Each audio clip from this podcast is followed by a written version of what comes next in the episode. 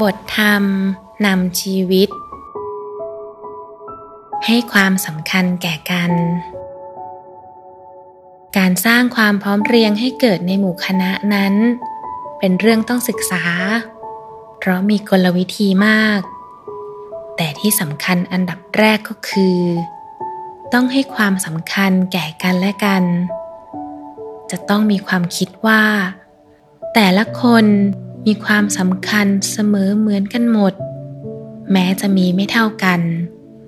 แต่ก็มีเสมอเหมือนกันอยู่ การให้ความสำคัญแก่กันและกันนั้น จะทำให้ทุกคนเกิดความภาคภูมิใจ